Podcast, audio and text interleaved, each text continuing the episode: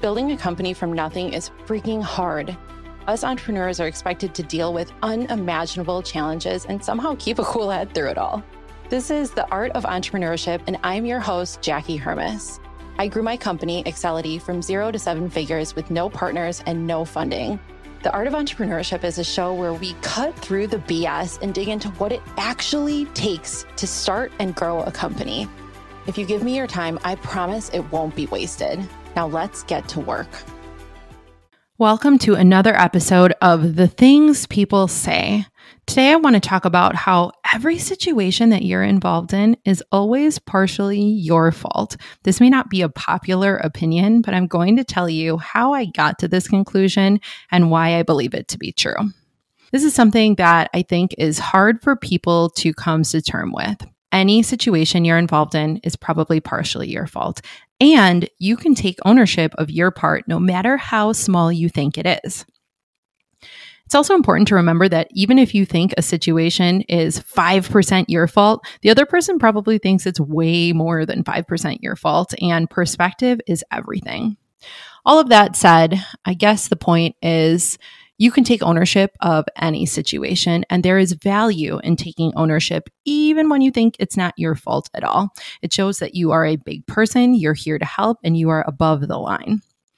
When I say above the line, I'm referencing a policy that we live by within my company. Saying above the line means that you're taking ownership, you're staying positive, and you're staying accountable for every situation when you're below the line, and some people dip below the line and some people really live below the line, you might be doing something like dodging responsibility, placing blame on others, making excuses, or denying your involvement in a situation to others or even yourself. I try to live above the line as much as humanly possible. And I know I dip below the line sometimes. Sometimes I can just be negative. But living by this policy means that I acknowledge when I'm below the line and I try to get myself back above it as quickly as possible.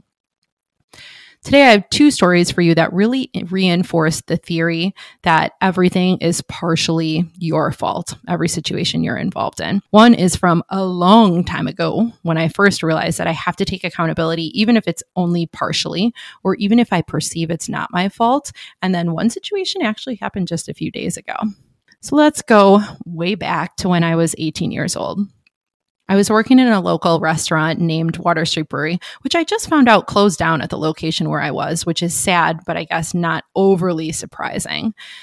There was this table that was not in my section at the end of the day. I kept walking by and it didn't look like anyone had gone up to them, but it wasn't in my section. So I just kept going on my merry way.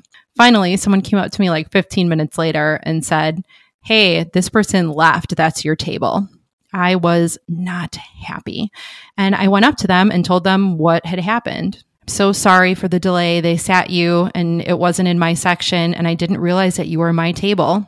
And this guy, God, I'll remember his face for the rest of my life. He turned around and said, Hmm, that's really placing a lot of blame on other people. I think that you should take ownership of the situation because we saw you walking by a number of times and you probably could have helped us get served a little faster. Now, I guess the way I'm saying it makes him kind of sound like a rude person.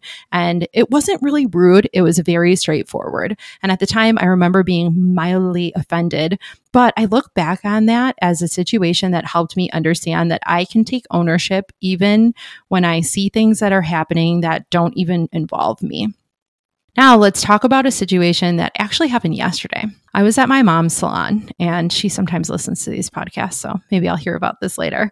And we were talking about an incident that happened about five years ago. I'm not totally going to get into it because I could talk about this all day, but my grandma and I got in a blowout argument.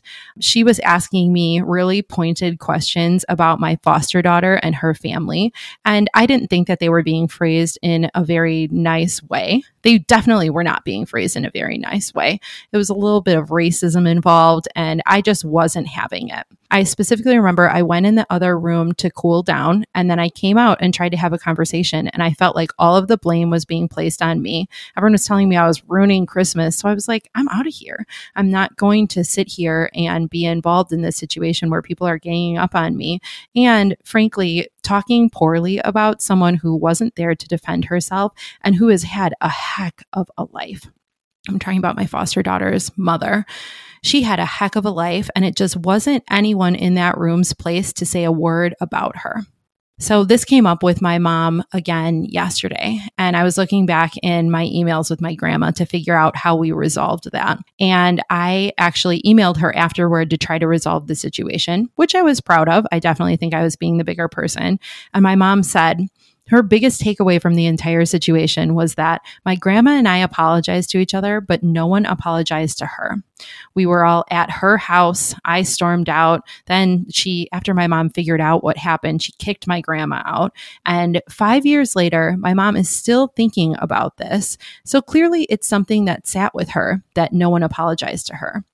I guess I didn't really realize that I owed her an apology because I placed all of the blame on my grandma. I was being below the line. For a long time, I thought it was completely her fault and that I was in the right, though I could have definitely handled that situation a lot better.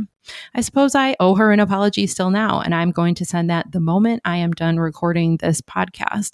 But that's an example of a situation where it wasn't totally my fault. I definitely am partially to blame, and I should have taken ownership sooner, a lot sooner and apologized for my part in the situation and tried to smooth it over if that was a relationship that I wanted to keep, which the relationship with my mom definitely is.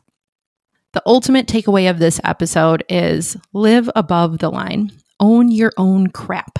Take responsibility even when you think that other people should be taking responsibility because sometimes they don't and you don't control them. You're not in charge of them. Not a lot of people take ownership of everything that they can, but they should.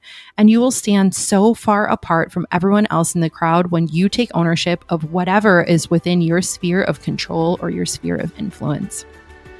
All right, that is it for today. I hope you all had the most amazing start to 2022, a fantastic week, and I will see you next week.